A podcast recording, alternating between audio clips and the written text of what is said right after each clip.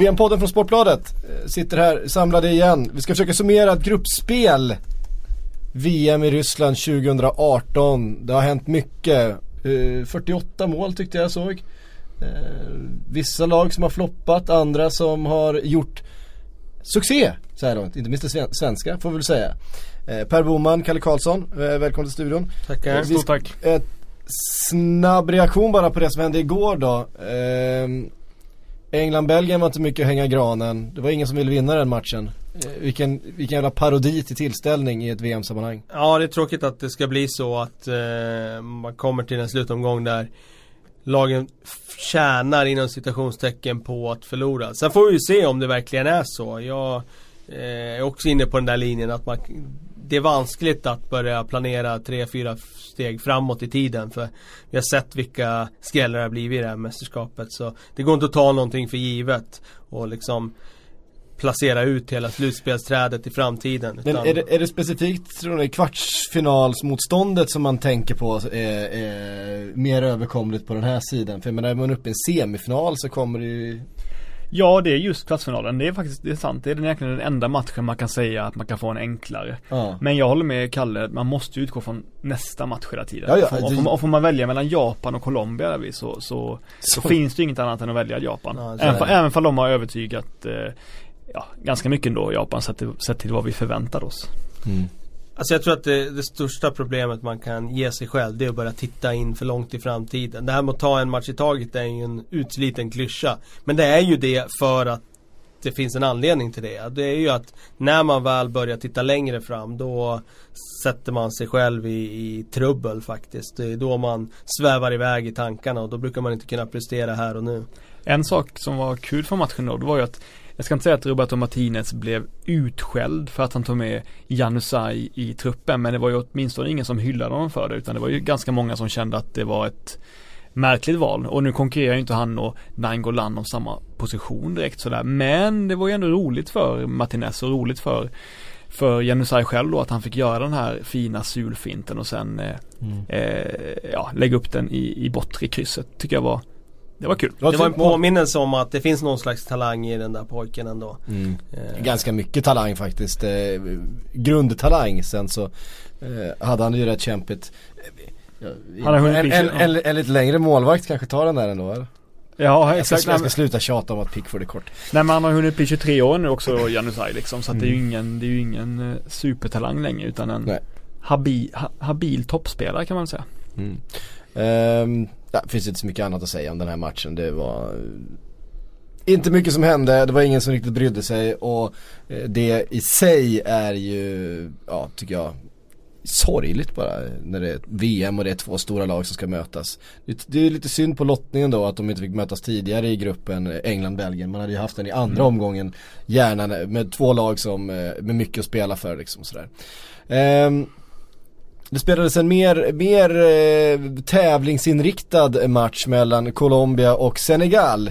Det var mycket känslor på spel och som till slut blev då direkt utslagsgivande, med tanke på att Senegal faktiskt blev trea i gruppen då på fler gula kort än Japan. Och det kan man ju tycka vad man vill om, men någonstans måste man skilja på lag också när det är lika på alla sätt och alla håll och kanter. Är det bättre än att lotta? Jag vet inte, det känns som skitsamma egentligen. Det är ett lotteri det här också. Alltså jag är inte jätteupprörd över att de åker på det här sättet, för att när de går in i den här matchen så har de alltid egna händer och de går ju faktiskt vidare på att spela kryss i sista matchen, så att de får skylla sig själva. Senegal tycker jag gör en väldigt bra första halvlek, stänger ner Colombia totalt och skärmar av Falcao i princip helt och hållet och är bättre så långt i matchen, och sen åker de på ett hörnmål i andra halvlek av den väldige Jeremina och lyckas inte, förmår inte sen att tycker jag hota riktigt och skapa någonting. Där ser man väl att de inte riktigt räcker till, Senegal, tyvärr. Tråkigt tycker jag, för det var mitt skrällag inför turneringen. De började väldigt positivt med seger, sen har tyvärr deras kurva dippat. Jag hade gärna sett dem i ett slutspel, men de får faktiskt, även om det är hårt när de åker på gula kort, så får de skylla sig själva, för de borde ha vunnit mot Japan. De var bättre än Japan i den matchen och slarvade, tycker jag, bort den segern. Och igår så hade de det i egna händer och de borde ha tagit vara på chanserna. Kalle, är det inte värt att säga några ord om Mané då? Hur mycket han egentligen fick ut som spelare. Det var ju många som överraskade positivt i Senegal under turneringen. Många som man har verkligen har gillat att kolla på. Men det känns ju som att Mané har varit lite oförlöst, eller vad tycker ni? Ja, jag tycker nästan att det har varit han har velat göra för mycket. Så matchen igår, det är nästan så ibland sådana situationer där han nästan går och tar bollen av någon lagkamrat för att han ska göra det. Han har jobbat otroligt hårt i försvarsspelet och det ska han ha full credit för. Han har ju en otroligt viktig central roll i Senegal. Han ska vara den stora stjärnan och han tar den rollen och han lägger ner ett stort arbete i defensiven, men offensivt så har han kanske inte riktigt fått ut det som vi hade hoppats på, att han skulle flyga fram i omställningarna och göra poäng i match efter match. Men jag tycker han har varit okej, men det är klart att han har visat en dimension till i Liverpool. Mm. Oerhört nära att det blir straff också. Den brytningen är millimeterprecision på.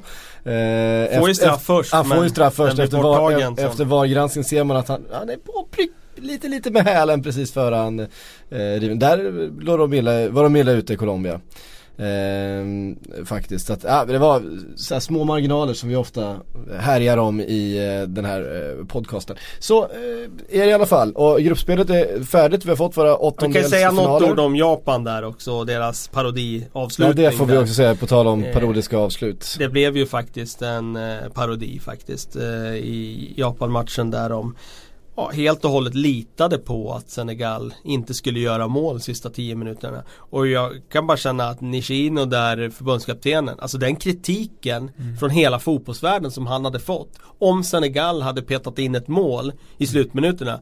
Jag kan inte komma på någon, liksom, det hade ju varit värre kritik mot honom än mot Joakim Löw och alla andra förbundskaptener i det här mästerskapet.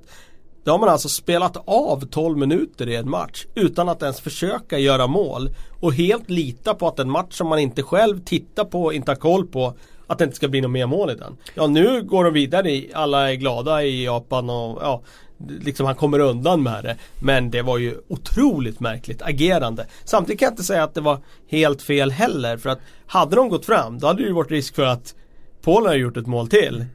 Och vad hade hänt då? Jo, då hade de åkt i alla fall. Jag tänker också på Polen som ju redan har åkt ut såklart inför den matchen och de leder med 1-0, men jag trodde ändå att de skulle gå fram och stöta lite, för jag menar de skiter inte i resultatet, men de har ändå 1-0 och jag kände bara att de skulle väl störa sig på att själva tvingas vara en del av det här spektaklet liksom, som inte är så snyggt. Då trodde jag att Polen skulle stressa och pressa Japan, för att om Japan har ställt in sig på att bara rulla runt och helt plötsligt får en Lewandowski, en Grosicki och alla möjliga typer som stormar mot den i en hög press där, det kunde sluta ganska illa för Japan. Så jag trodde faktiskt inte att Polen skulle ta del av det där helt enkelt.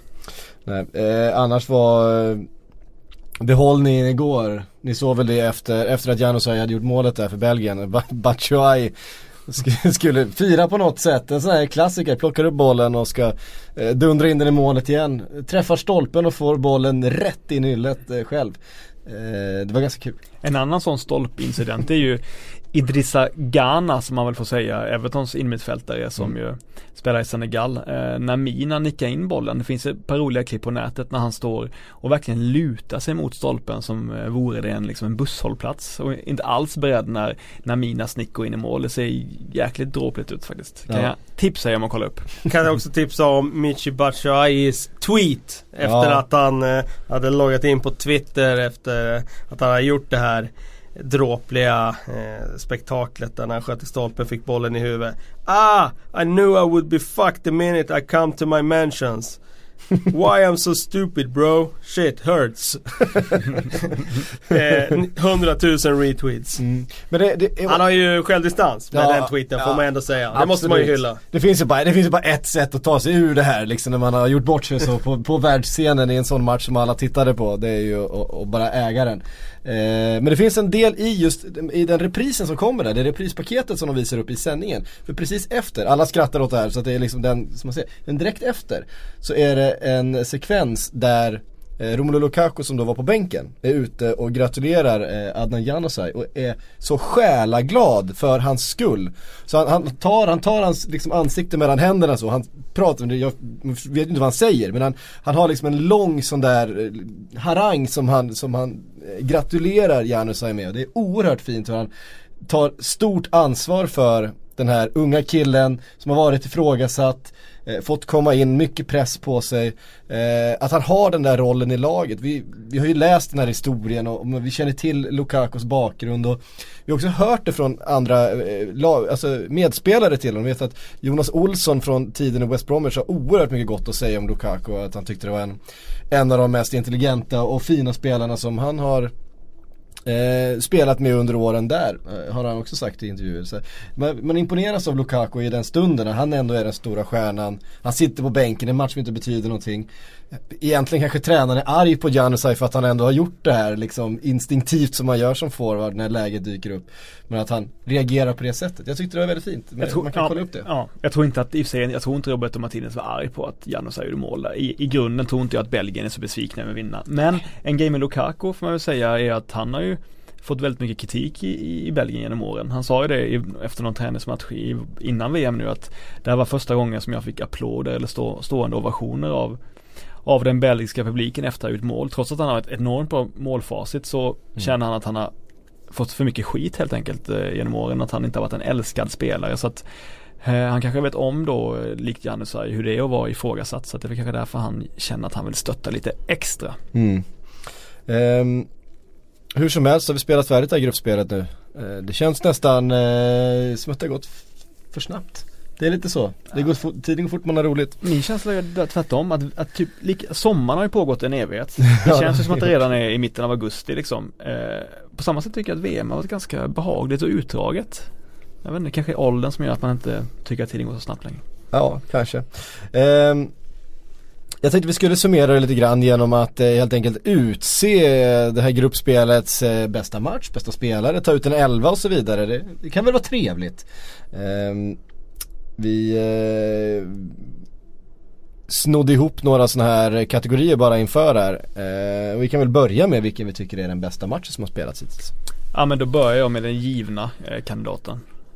Och det är ju Portugal-Spanien. Jag tycker Spanien i den matchen kanske nådde den högsta spelkvaliteten som ett lag har haft i snabbhet, i kortpassingspelet, toucher, kombinationer och så vidare. Samtidigt som det var en hel drös med drömmål och såklart en historiskt bra insats av Ronaldo. Så jag kände att jag har nog aldrig känt mig så levande som jag gjorde just i den matchen. Jag har två kandidater. Det är dels den som är ingivna, och det landar nog i den ändå eftersom det var så mycket svängningar och så mycket högkvalitativ fotboll i den också. Och så är det Tyskland-Mexiko. Nu har vi ju sett att Tyskland var inte så bra som man kanske trodde från början. Men den matchen tycker jag också var riktigt häftig. Just med en underdog som sätter allt på plats så otroligt bra som Mexiko gjorde då. Jag köper Spanien-Portugal där. Jag kan lägga in två stycken små favoriter också. Kroatien-Argentina var kul att kolla på, och Polen-Senegal gillade jag också att se. För det var då man verkligen fick se vad Senegal kunde bjuda på. För då inför den matchen så var ju ändå Polen stor favoriter. I alla fall om man frågar mig. Ja. Bästa målet. Det finns några fina att välja på. Kör du? Ja, man kan ju säga Quaresma och man kan säga Mertens och sådär, men jag landar vid Nachos mål mot Portugal. Jag tycker att det var en sån, jag vet inte, jag gillar bara den träffen så jäkla mycket. Jag tycker att den var, jag vet inte, den kändes bara, för att han är inte typen av spelare som, alltså han spelar i Madrid, klart han har tekniska färdigheter att göra vad som helst, men man väntar sig inte att reservhögerbacken ska gå in och göra det i det läget. Jag tycker att det var ett ljuvligt mål. Jag är svag för de här frisparkarna, så kollar och kommer högt upp på min lista, men ändå så landar jag i Quaresma, just för att man ser det så sällan, den där typen av yttersida från distans och bara hänga in den i bortre på det sättet. Så att jag landar i Quaresma. Svårt att argumentera emot det faktiskt. Jag gillar också Quaresmas yttersidor.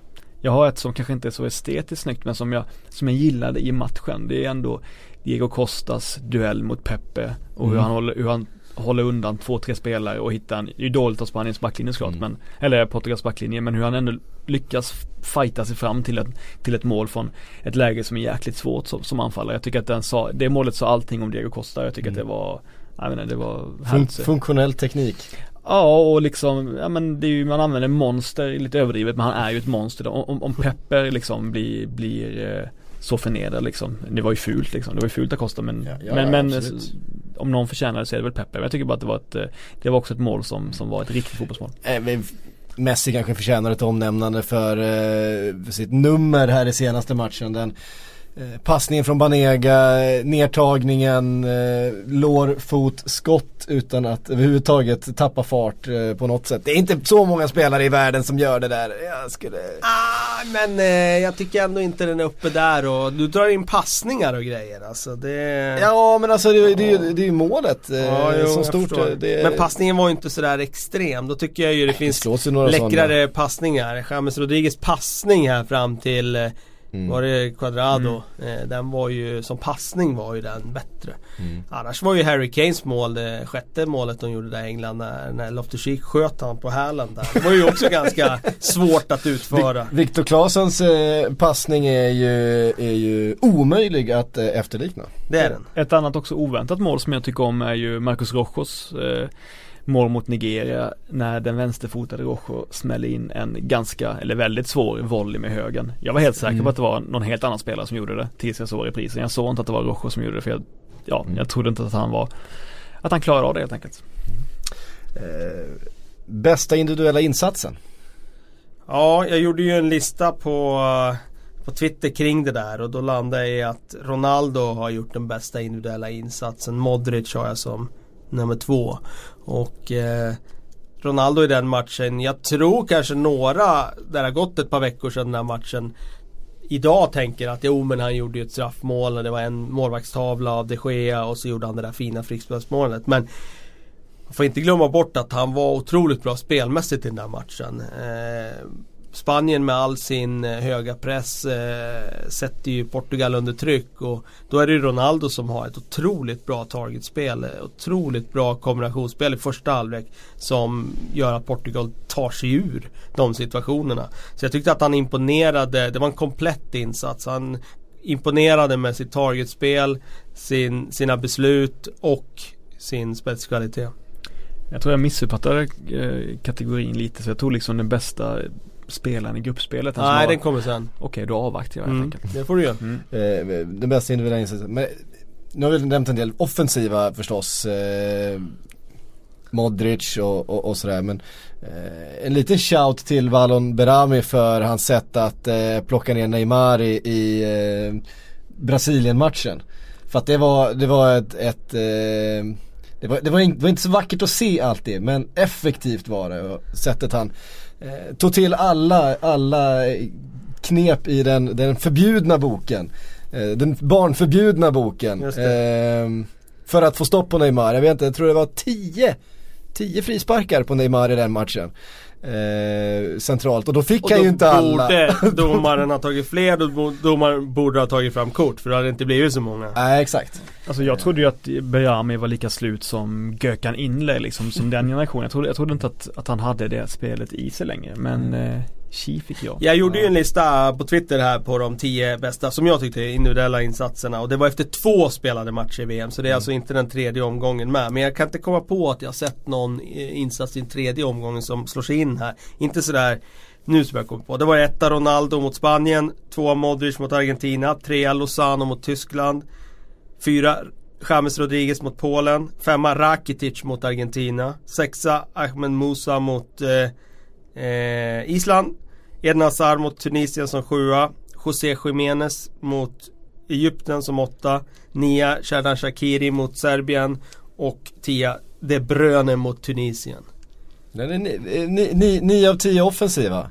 Ja, precis. Den jag ville ha in där, det var ju Keylor Navas mot Brasilien, för då tyckte jag han var fenomenal mellan stolparna, och den var svår att rata. Sen fanns det ett par till som hade kunnat slagits in. Bästa spelare... El Shenawi gjorde ju en jäkla match mellan stolparna för Egypten där. Någon Cherchev och sådär då? Nej, jag tyckte inte de räckte till lite. Mm. Golovin tyckte jag var hetare då i så fall. Ja, för dåligt motstånd var ju det de föll på.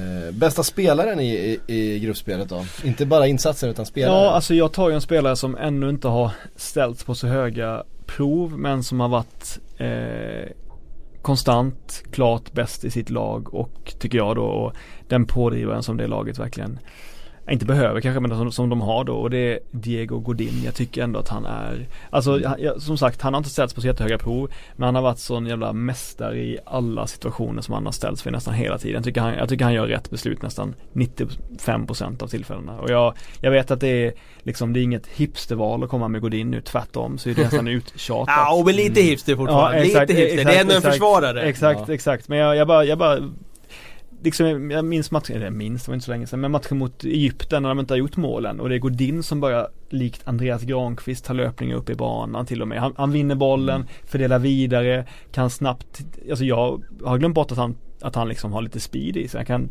trycka sig förbi två anfallare och öppna upp nya luckor för passningsspelet. Så jag tycker att han har varit jävligt bra. Jag tar, sett över 3 matcher så tar jag Luka Modric. Jag tycker att han han är alltid bra, och han är ju aldrig lägre än en 7:a egentligen i betyg, skala 1-10, och han är ofta uppe på högre än så, och hans insats i andra halvlek där mot Argentina, det var ju 10 av 10, så jag tycker väl att han är den som varit jämnast och bäst. Jag har också tyckt om Isco jättemycket än så länge. Jag tycker Spanien, som sagt, att alla offensiva spelare har varit bra och kul att kolla på dem, men jag tycker att Isco har någon särskild tryck över sig som jag inte alltid ser annars liksom. Det känns som att hela tiden händer någonting speciellt, någonting. Iniesta gör någonting bra kanske var 3:e gång numera, eller var 4:e gång. Jag tycker Isco gör någonting jätteintressant 3 eller 4 gånger han har bollen liksom. Sen är ju såklart Harry Kane, får man inte glömma. Nej. Nu spelar han inte senaste matchen här, men de 2 första insatserna var imponerande. Mm. Det är lite det jag känner till exempel med en Hazard också. Jag har bara spelat 2 av de här 3 matcherna. Det blir svårt att hålla en sån över de som faktiskt har gjort 3 bra matcher i rad. Främsta genombrottet i det här VM:et. Har du någon, Kalle? Ja, jag Lozano, flera. Man tänker Lozano på. Slog ju igenom med dunder och brak i första matchen för den breda publiken. Nu var han ju inte lika framgångsrik mot Sverige, tack och lov. Så hans stjärna har väl dalat lite nu de senaste 2 matcherna då, även om den där första matchen var en av de bästa insatserna jag sett i turneringen. Jag tycker Jeremina, mittbacken, Colombia, det är ett genombrott. Han var inte ordinarie i första matchen, han spelade inte då, och spelade de 2 matcherna sen och gjort 2 mål. Han har gjort 5 mål på sina 14 landskamper, vilket är ett helt fenomenalt facit som försvarare, och han har ju redan skrivit på för Barcelona, och jag tror att det kommer vara en spelare vi kommer få se mycket av framöver i Barca-tröjan. Men den köper vi. Nu kommer vi till en kul kategori här. Största floppen som, alltså, det lag. Lag. Ja, men det... Inte spela utan nu är det lag. Ja, det kommer inte spela någonstans. Ja, men då får man ju säga såklart Tyskland. Sämsta, det måste ju bli det. Sämsta kollektiva prestationen som laget har gjort sedan 30-talet, som vi alla känner till vid det här laget. Ja. Nej, det är väl den här blandningen av för gott självförtroende, arrogans slash panik när man märker att det inte fungerar längre. Det var tragiskt att se Tyskland i år, och för min del totalt oväntat. Mm. Ja, framförallt, nu tittade jag ju på Tyskland-Sydkorea i efterhand där, och det var verkligen matchen då det verkligen såg tragiskt ut. Det såg ju trögt ut mot Sverige, och det såg förstås förvirrat ut mot Mexiko och så vidare, men mot Korea, när de hade det i egna händer, och de skulle liksom fått alla varningstecken liksom var där, de hade någonting att agera på, ja, då såg det faktiskt riktigt, riktigt illa ut. Polen också. Ja, men eftersom det inte är på samma planet så är det ändå ett fiasko. Den här eviga det här eviga laget som man alltid hoppas lite på, och som man tänker att de känns ju ganska kompletta ändå och så vidare. Svåra att göra mål på, och så har de en av kanske världens bästa center då, på topp, renodlade center. Så att Ja, jättebesviken på Polen. Mm. Största floppspelaren? Thomas Müller. Jag är så besviken på Thomas Müller. Dels har jag ju satsat hårt på honom i Sportbladets managerliga, för att jag är en fotbolldeterminist helt enkelt. Jag tänker att det var givet att Thomas Müller skulle närma sig Klose i den totala VM-skytteligan genom alla tider. Jag var helt säker på att hur dålig han spelar så kommer han göra minst 3 mål den här turneringen. Men han har ju varit... Jag vet att han kommit tillbaka från en skada, han har haft en dålig säsong. Men jag trodde faktiskt att han var en... Jag vet inte, jag var idealist. Jag trodde att han var en garanti i landslagsmiljön. Men jag tycker att han varit klart sämst i Tyskland. Och det säger inte lite med tanke på att även Boateng har varit så jävla dålig. Mm. Ja, det är ju min man också som flopp faktiskt. Sen skulle man kunna peta in Javier Mascherano där. Om vi ska gå ifrån Tyskland, för det finns så många i Tyskland som man skulle kunna peka på. Men Javier Mascherano tycker jag, med den statusen han har i Argentina, så har han varit en belastning för dem. Och där har vi en rejäl flopp tycker jag. Man får väl också peka lite grann på Lewandowski som ändå kommer in med ett målsnitt som är ett av de bästa i fotbolls-VM. Flest mål av alla i kvalet. Ja, dessutom. Ja. Och sen kommer hit och gör 0 och inget egentligen. Ja. Lite sådär, nu har jag ju räddat av att han spelat väldigt bra lag, men De Geas VM har ju inte varit en succé så här långt. Nej, men jag gillar ändå när man tar fram spelare från bra lag som har gått vidare också. Alltså, med tanke på att vi pratar om världens bästa målvakt, att han släpper 4 bollar före han gör sin första räddning. Det är alltid svårt att bedöma målvakter, för de måste få ett skott som går att rädda för att kunna göra räddning. Vissa av de där målen har ju varit chanslös på liksom. Inte alla. Den här spelaren har ju inte varit någon flopp, men han har ju inte varit så bra än. Det är ju Griezmann som också har stora krav på sig, förväntningar. I Frankrike finns det ett par stycken faktiskt. Pogba kan man också säga inte har levererat någonting hittills i det här VMet. Krychowiak i Polen som visar varför äntligen förstår man varför West Brom fick köpa honom. Eller varför de fick ta in honom. För att jag tycker att han har varit usel som temposättare i Polen, slarvig och inte alls lika bra heller i närkampsspel som tidigare. Nu nickar han in det jävla tröstmålet mot Senegal, men det tycker inte jag gör någon skillnad. En halv säsong med Pardew kan göra vem som helst till floppspelare. William har ju inte heller varit något bra i Brasilien. Nej. Alltså det finns några, men de här vi nämner nu, det är ju kanske inte riktigt så här superfloppar, utan det är kanske bara så, inte som på Thomas Müller-nivå. Nej, jag tycker vi landar någonstans i Thomas Müller ändå. Mm. Och i en svensk kontext då, har du någon där, Kalle? Är det för hårt att redan nu säga att en viss Emil Forsberg, har han varit en miniflopp eller är han bara svagt godkänd? Svagt godkänd. Mm. Jag köper det. Sämsta laginsatsen då i en enskild match? Jag tycker den är rolig, den här kategorin. Ja. Det finns många man kan diskutera här. Alltså i första matchen som vi såg i det här VMet så var man ju bestört över hur Saudiarabien uppträdde mot värdnationen. Det blev så påtagligt då också, för vi kommer ju från ligorna där kvaliteten, vi vet att den är väldigt hög. Det har varit en Champions League-final nyligen.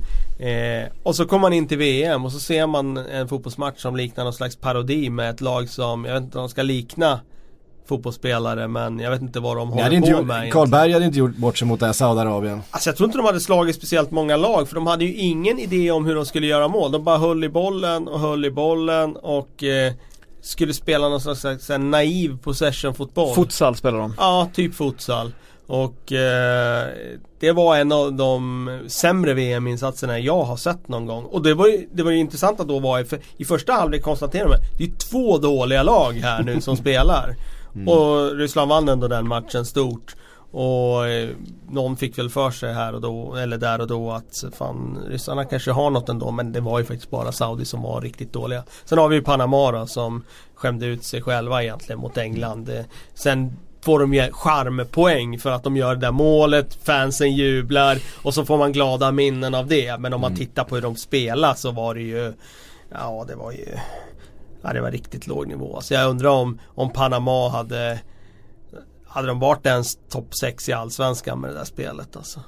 Nej, jag köper det. I och för sig nu när allsvenskan är en sån ett sån fin leende ligas. Kanske om man hade bidragit med sin ganska bryska Torres-ledda fysik. Alltså jag har svårt att se hur man ska kunna vinna fotbollsmatcher genom att brottas i eget straffområde hela tiden. Alltså, men det var också en fyra man som märklig, bara... naiv liksom, obstinat brottning var det liksom. Ja. Konstant kom domaren där, nu kanske ni ska lugna er lite. Ja. Absolut, sen bara direkt ett wrestlinggrepp på engelsmännen. Det var helt otroligt. Men, var liksom, de kändes så uppgivna som att det inte fanns någon möjlighet för dem att försvara sig på ett annat sätt. Det var som så här, domaren får väl ge oss straffar och gula kort och så här. Vi kan inte försvara oss på något annat sätt. Det går inte mot det här laget. En insats jag vill såga är Sydkoreas första match mot Sverige. Alltså den var inte bra. Den är inte på samma nivå som de andras katastrofinsatser, men den var märkligt svag och framförallt så var den taktiskt obegriplig. Varför Sydkorea lät Sverige helt enkelt. Alltså nu vet de om i och för sig att Sverige inte är så bekväma med att föra spelet, men alldeles oavsett så tycker inte jag att Sydkorea borde gjort. Om de nu ska låta Sverige föra spelet så kunde de åtminstone satsat på med snabba kontringar, men inte ens det gjorde de. De var bara märkliga. Jag tror att de... när jag tänkt på det i efterhand, när man har sett Sydkorea spela mot Tyskland och mot Mexiko, så tror jag att de trodde de skulle få omställningsmöjligheter om de släppte upp Sverige och själva utgick lite lägre ifrån. Men grejen att svenska spelarna är för smarta för det. De är alldeles för taktiskt påslagna och ligger rätt. Så att även om Sverige kan föra spelet så gudar de ändå inte på de ytorna. Men, märkligt då att de hade 2-metersmannen Wook på topp som väl springer 60 meter på 12 sekunder typ. Alltså om de nu vill ha omställningar.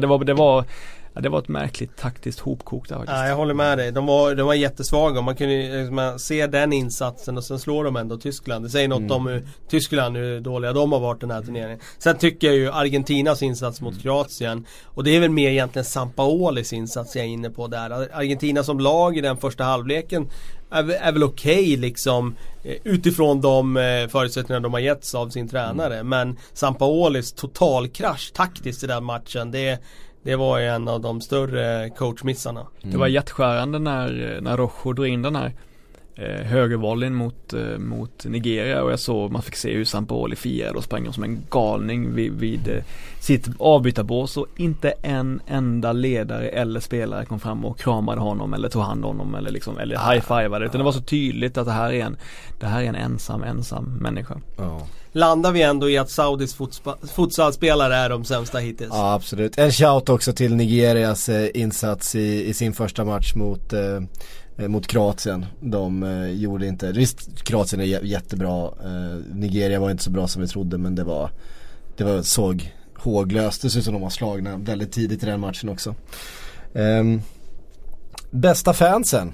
Det är svårt att ha ett riktigt facit när man har suttit på hemmaplan och tittat, men det man har fått med sig i alla fall så är det ju imponerande hur hela Peru till exempel verkar ha de har tagit landet och så bara flyttat det till Ryssland liksom. Det känns som att varenda peruan är där. Ja, Erik Niva har ju rapporterat väldigt bra med vår fotograf Pontus Orre då varje dag, så han videodagbok på Sportbladet som man verkligen rekommenderar. Där har han ju varit tydlig med att de som tar mest plats i Ryssland är ju fansen från Sydamerika och Centralamerika. Det är de som har satsat hårdast på det här mästerskapet. Det är de som kommer i störst nummer liksom, och det är de som har låter mest på läktarna. Så det är ju Mexiko, Argentina, Peru etc. Det är de tre jag tänker på, Mexiko, Argentina, Peru. Någon av de tre bör ju vara där uppe på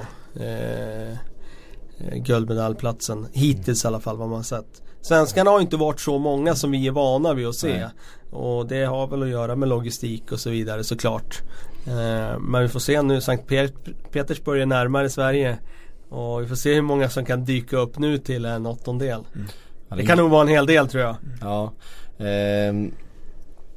En shout till senegaleserna som har tagit sig dit, för de har varit många och färggranna och högljudda och... Bra dans på deras fans där på läktaren. Absolut, både de och spelarna har bjudit på dansnummer under det här VMet, och det uppskattar man ju.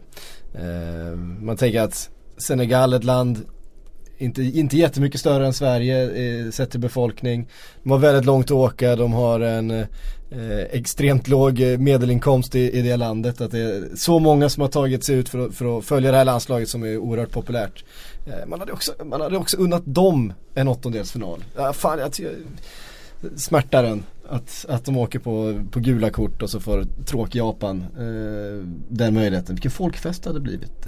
Ja, Japan är ju tråkig för att man har haft med de här spelarna att göra nu liksom i flera mästerskap i rad, och man blir liksom inte exalterad av Honda eller Hasebe längre. Alltså det finns ingenting spännande med Japan. Eller Japan Kagawa är, heller för den delen. Kagawa liksom. Japan är, får jag nog slå fast nu, det minst spännande laget i hela VM-slutspelet. Ja, det håller jag med om. Kanske tillsammans med... Nej, men jag säger Japan. Du var nära att säga Sverige där. Jag var nära att säga Sydkorea, men då kände jag att jag liksom på något sätt hade någon slags... att jag hade profilerat. Ja, det är så himla roligt det där tycker jag, för man dras ju så lätt med i det här när det går bra för Sverige, ja. Och vi når stora triumfer och sådär. Och jag menar, tittar man på spelarbetygen här, så vi satte ju väldigt höga betyg här på Sportbladet. I podden till exempel satte vi höga betyg. Jag själv, en av liksom de som har dragits med i det här. Dagens Nyheter gjorde en, ska jag säga, klassiker lite och satte 5 på alla svenska spelare mot Mexiko. Det tycker jag väl inte var riktigt kanske fingret i luften. Men det intressanta då är att man jämför med den utländska pressen, hur de har bedömt de här matcherna. För de är ju det här som vilken match som helst. De dras ju inte med i den här hysterin som är här i Sverige, som vi känner och badar i fontänen i Sergels torg och så vidare. Utan de kände ju mer Mexiko-Sverige. Vilken usel fotbollstillställning det här var. Det var ju låga betyg rent över hela linjen egentligen. Och de svenskar som Granqvist stack ut där liksom, han får högt betyg. De andra svenskarna, det är ju liksom översatt till vår betygsskala, det är 2-3 år max liksom, det är inte mer. Nej. Och det här svenska laget i den här kontexten, tittar du, skulle du fråga 10 redaktioner ute i världen, sportredaktioner, så hade ju 9 tyckt att det här svenska laget är det osexigaste av alla som spelar åttondelsfinal. Exakt, det är ju så, men det var ju någon som slog fast det, någon engelsman va? Det var en kille på The Guardian som sa att Schweiz Sverige var det sömnigaste skiten jag kan tänka sig liksom. Ja, det Sämsta åttondelsfinalen någonsin och sådär. Det håller jag ju inte med. Jag är Costa Rica, Grekland 2000. Precis, och det var någon som kontrade med just Costa Rica och Grekland, och då var det någon som var såhär, men det är på samma nivå liksom. Ja, okej, men sen hade vi väl Rumänien, Irland i VM 90 där, 0-0 straffar. Frankrike, Paraguay 98. Jag var inte det 1-0 sent, Lauren Blanc, att det var... men då var det ändå hemmarna och Frankrike och... Nej, jag minns det som en usel match i alla fall. Usel match var det. Det var ju Frankrike mot Chilavert, och det var ju en jäkla häftig grej. Så nej, det köper jag inte riktigt. Men inför så... lågt hipstervärde. Ja, men då säger jag att det finns några som är sämre än den här. Och att det skulle vara sämsta i VM-historien.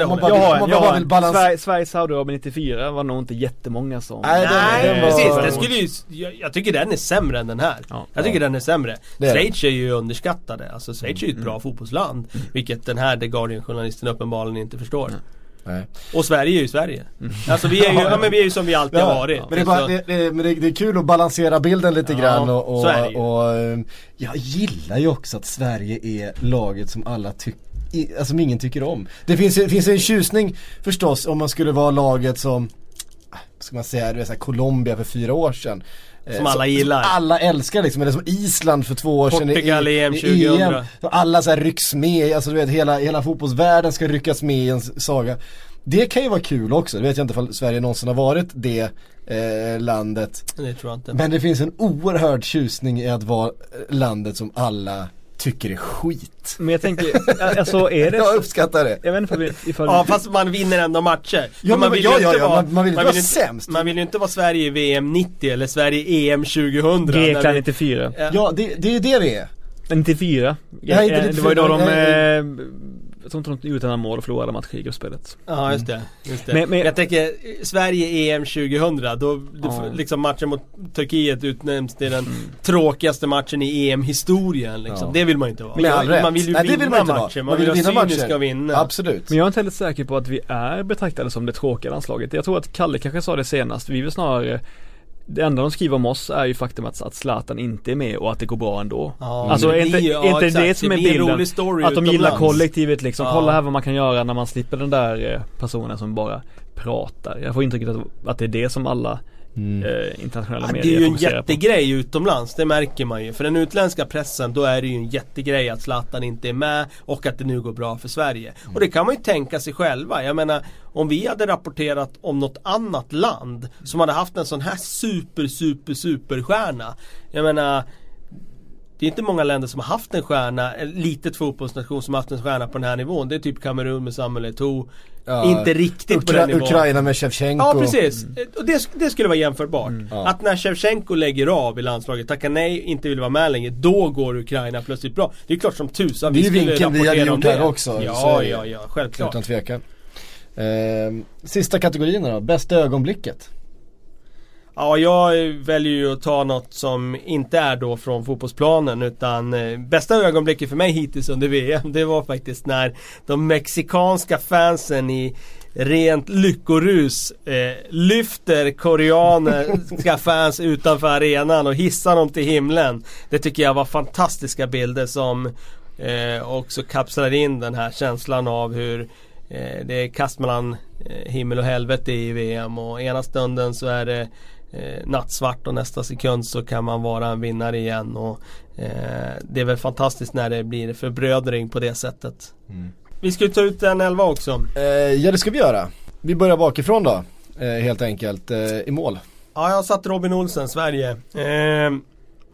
Han har väl egentligen bara gjort ett litet misstag, och det är när han tar det där steget åt höger så Kroos får vrida in den där frisparken i bortre krysset. Vi vet ju inte om han hade räddat det skottet ändå. Jag anar att han kanske hade gjort det, men han har haft mycket att göra alla tre matcherna. Sydkorea skapar väl i och för sig först tryck där precis i slutet av matchen, men matchen mot Tyskland är fenomenal. Senast mot Mexiko gör han avgörande ingripanden, även om han inte kanske hade så mycket att göra i första halvlek. Så för mig Robin Olsen, hårdast konkurrerad av Keylor Navas.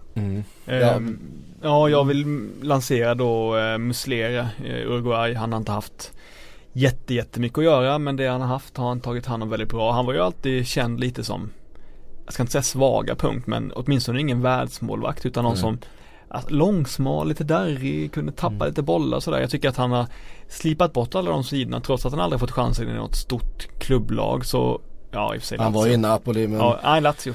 Ja, Lazio, förlåt. Ja, men de 2007-2011 var inte de var ju inget. Nej. Det var inte så att de hotade om titeln direkt, ser jag där vi. Men jag känner bara att Muslera har varit väldigt bra, och kan kanske inte ta en plats, men han är ändå värd att nämnas. Jag vill också slänga in Jan Sommer där faktiskt. Ja, han är väldigt bra. Schweiz målvakt som vi kommer ställas mot. Precis, han har gjort några riktiga sådana superräddningar faktiskt. Sen har varit något ingripande som varit lite tveksamt också, men en räddning han gjorde mot Costa Rica i sista matchen när han tippar den i stolpen. Den är 5+, alltså den räddningen. Det är en av turneringens bästa, så att det är ju två av turneringens bästa målvakter som ställs emot varann i åttondelen där. Faktiskt, men två målvakter som inte tillhör kanske de största namnen inför turneringen, men som kanske kan vara namnet på alla släppar efter turneringen. Båda två har ju under den här turneringen och kopplats ihop med stora klubbar, som det ju blir när man presterar bra på mästerskap. Vad säger du, när jag såg om delar av Schweiz Costa Rica med Robert Laula, så noterade vi ändå att Sommer var ute och flaxade på i inläggsspelet och på fast situationer vid kanske 3,5 tillfällen sådär. Och så lite där ut, så det kan ju vara bra att veta inför Sverige. För ett inläggsstarkt lag som Sverige är ju det väldigt bra. Ja, det är ju inte hans styrka, men på linjen är han svår att passera. Som högerback har jag tagit Kieran Trippier, England. Han hade alltså i första matchen i mästerskapet så hade han 6 skapade chanser, och det är den högsta siffran för en engelsk spelare sedan 1990 tror jag i ett VM. Han har ju en väldigt offensiv roll eftersom han har en trebackslinje bakom, men han tycker jag har varit väldigt bra. Sen kan man såklart diskutera andra alternativ, men just ytterbackar var lite svårt att hitta faktiskt, sådana som har varit outstanding hittills i turneringen. Ja, jag har nog inget förslag här. Jag kollar på Who Scored, de som samlar all statistik då kring matcher, och man ska ju inte alltid kolla sig blind på siffror och sådär, men de har faktiskt tagit ut Lustig vid 2 tillfällen efter 2 matcher.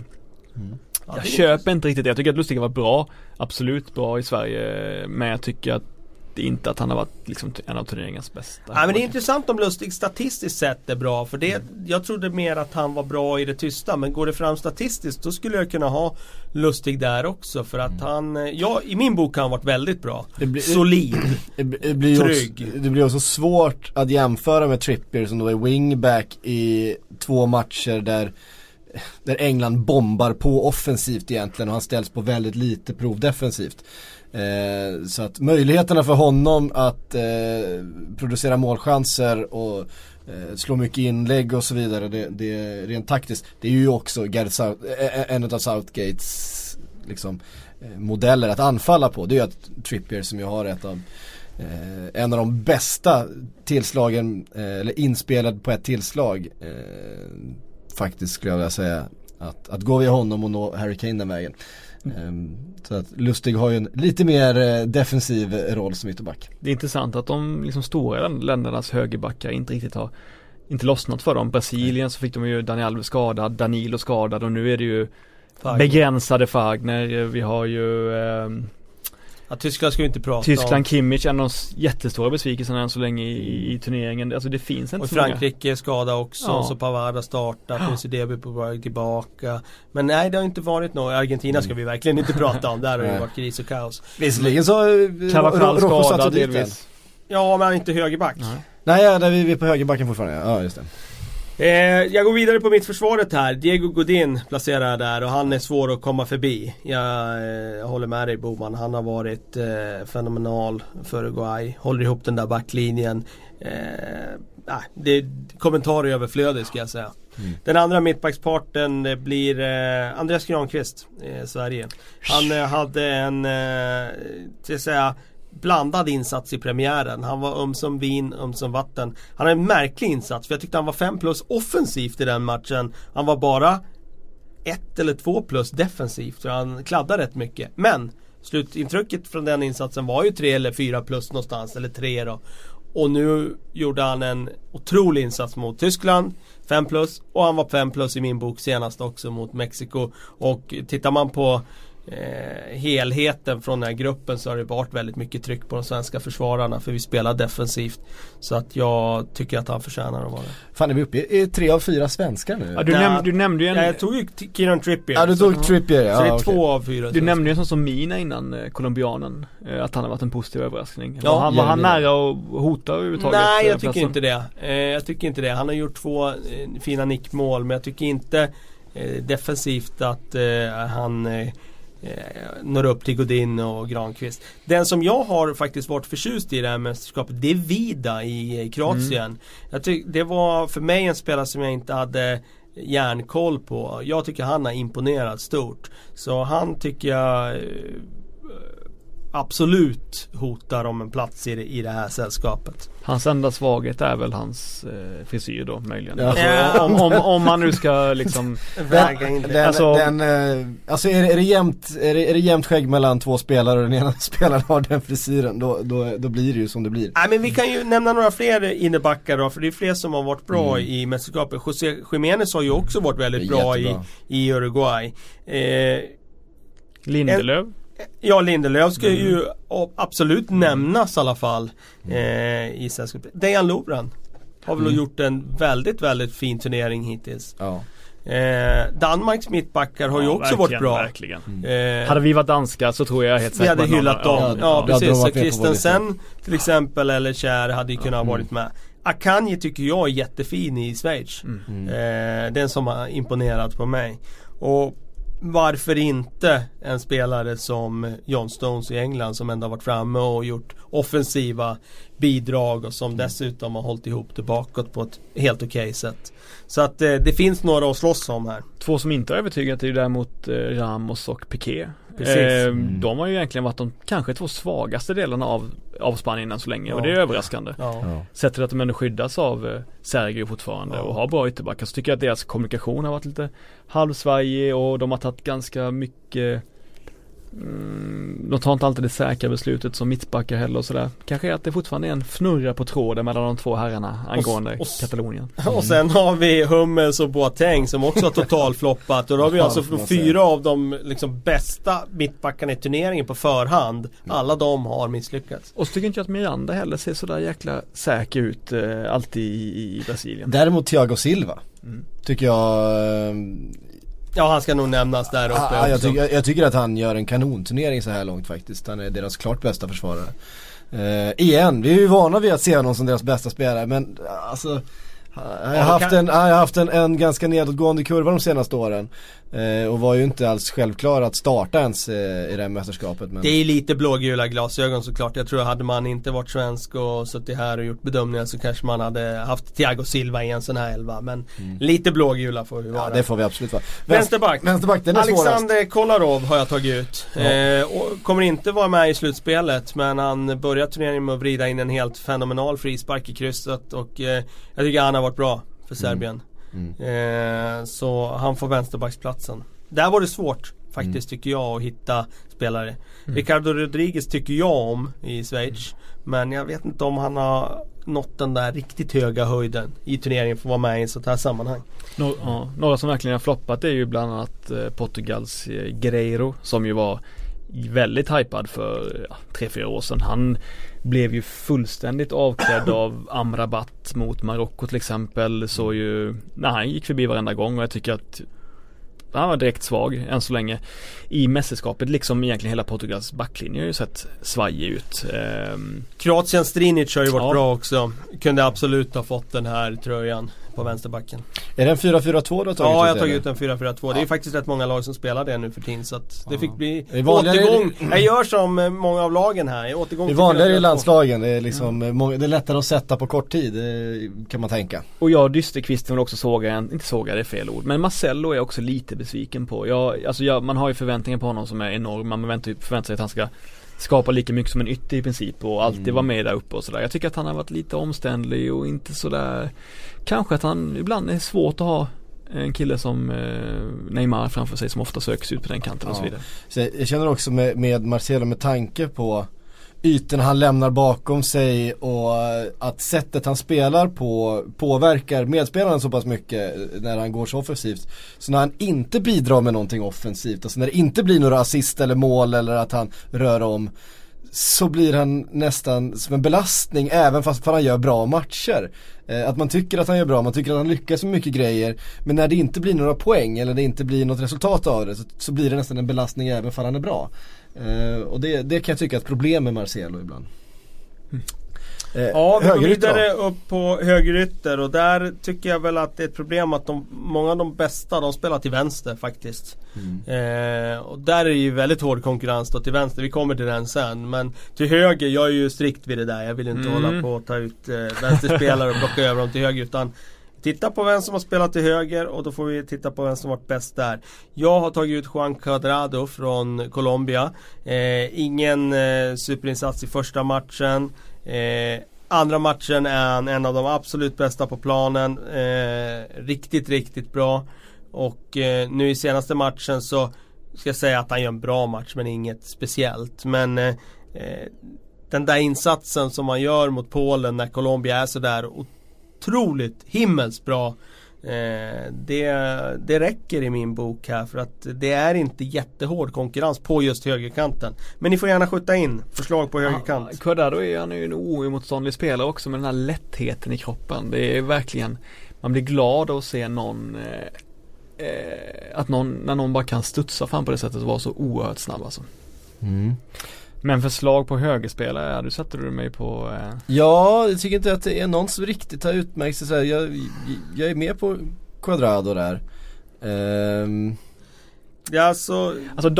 Det finns inga riktiga sådär högerspelare som har utmärkt sig. Det är fler till vänster. Kollar man på storlagen som Spanien och så vidare, så är det ju vänsterkanten som har varit hetare. Kollar man på Brasilien så är högerkanten i princip eliminerad i William och så vidare. Ja, och titta på Belgien och England då i den gruppen, så Mertens är väl då i så Mertens, fall. Men jag tyckte Quadrado var bättre än Mertens, så att jag valde bort honom.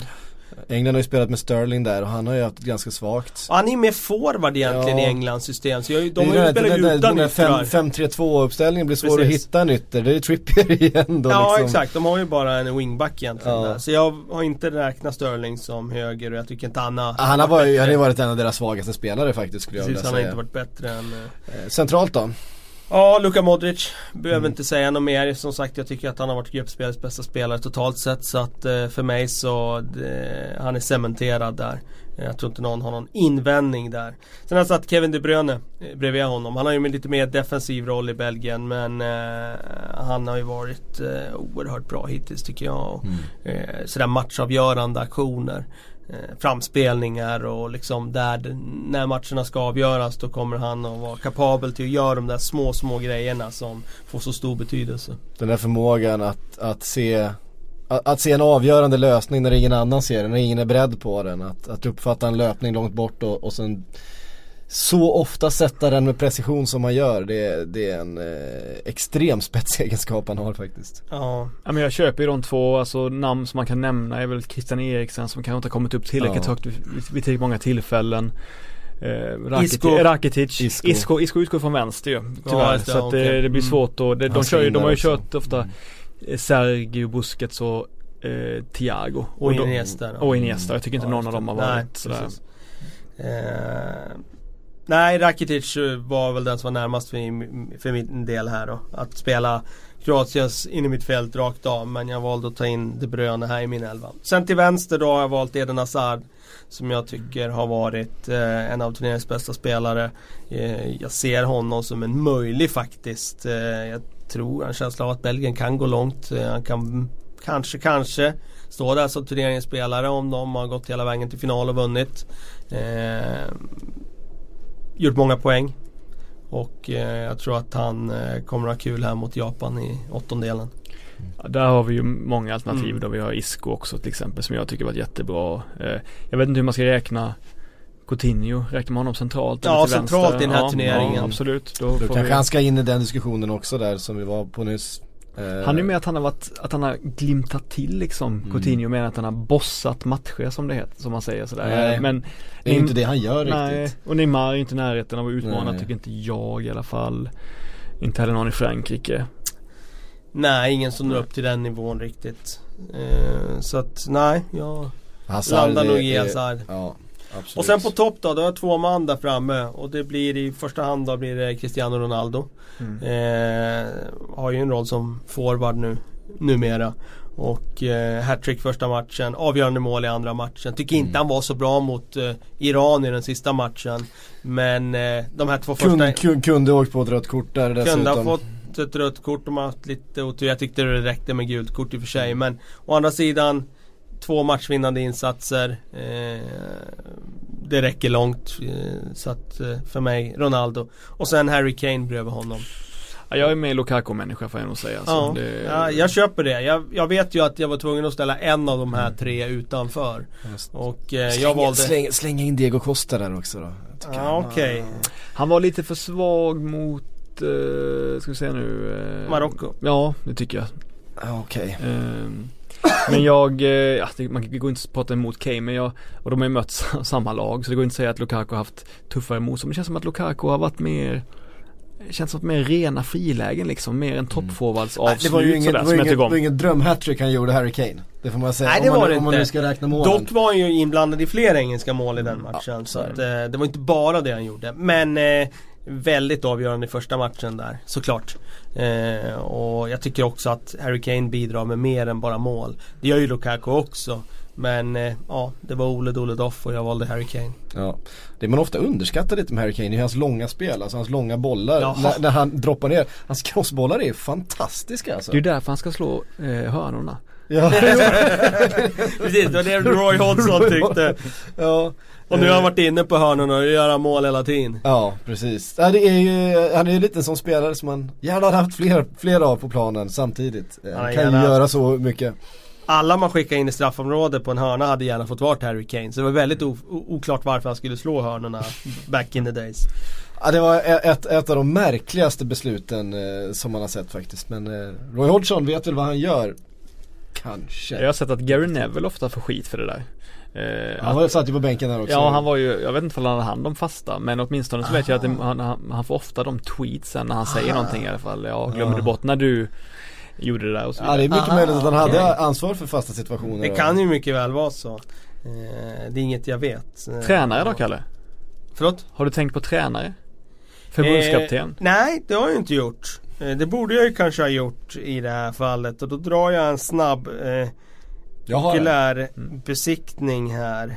Jag har en omedelbart. Jag tycker det är Gareth Southgate som lägger sig i sista matchen, menar du? Du menar han? Jag menar han. Okay. Ja, men dels för att jag tycker att England är ett ganska spretigt lag, men att han har fått ihop ett spelsystem som får de här lite udda delarna att faktiskt funka som ett lag tillsammans, för det tycker jag de gör. Det är ju en så här awkward uppställning att spela 5-3-2. Det är inte så många som gör det. Men att han har valt det tidigt, kört på det sättet att det är de delarna som man har att jobba med. Jag tror inte att Gareth Southgate kommer vara en 5-3-2-tränare i resten av sitt liv, att det är någon slags filosofi, utan han har identifierat att det blir det bästa liksom systemet för hans delar, och det tycker jag är imponerande. Sen, man kan ju nämna Jan Andersson, men han kör en 4-4-2 som är ganska enkel att sätta på plats. Ja, det är inte så avancerat och, ja, men jag landar nog i en sån som Sampaoli ändå, som ändå har... Nej, men vad fan, Jogge Löw.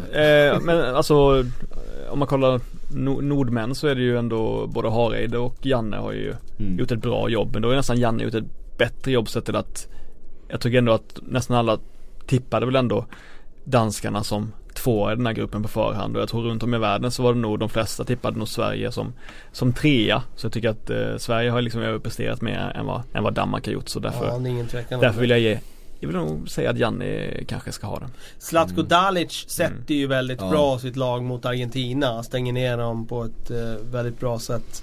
Han ska ju väl vara med och i alla fall få ett omnämnande. Och Sorio var dunderhyllad efter matchen mot Tyskland. Ja, men exakt. Och där och då, efter första omgången, så var ju han turneringens tränare. För det är den mest imponerande matchplanen i en enskild match, tycker jag. Mexiko mot Tyskland då. Men han faller ju på att han var tvungen att ta hjälp av Sydkorea i den sista matchen. Annars hade inte de ens spelat något slutspel. Han misslyckas ju med 2 matchplaner efter det, kan man precis säga. De vinner ju mot Sydkorea i och för sig, men det var inte lika bra. Men jag tycker nog att Osorio faller på det. Då tycker jag nog det, våra nordbor är högre upp på listan i så fall. Vad heter han? Schweiz? Petkovic. Känns också som han har fått ihop det här laget. Att bli ett svårslaget, ramstarkt gäng. Han har väl också, om jag minns rätt, har han väl en... skit i det var inget. Fernando Hierro har inte varit en bland de bästa förbundskaptenerna, men det har varit kul att se hur han har tacklat det här speciella uppdraget att ta över ett landslag. Vad var det? 1,5 dag innan första gruppspelsmatchen. Han ser ju i alla fall orolig ut på kanten, och han ser ut ändå han har alltid sett orolig ut och vrida sig i plågor under matcherna. Jag tycker att han såg orolig ut för Spanien 94 redan. På något plan är det ändå starkt, alltså han har ju kanske det bästa laget i VM, men på något plan så är det starkt att ta första platsen sett till turbulensen inför gruppspelet ändå. Ja, och de har faktiskt spelat ganska bra. Jättebra i omgången. Så är det, där har ni. Vill ni ha ännu mer analyser inför åttondelarna som kommer?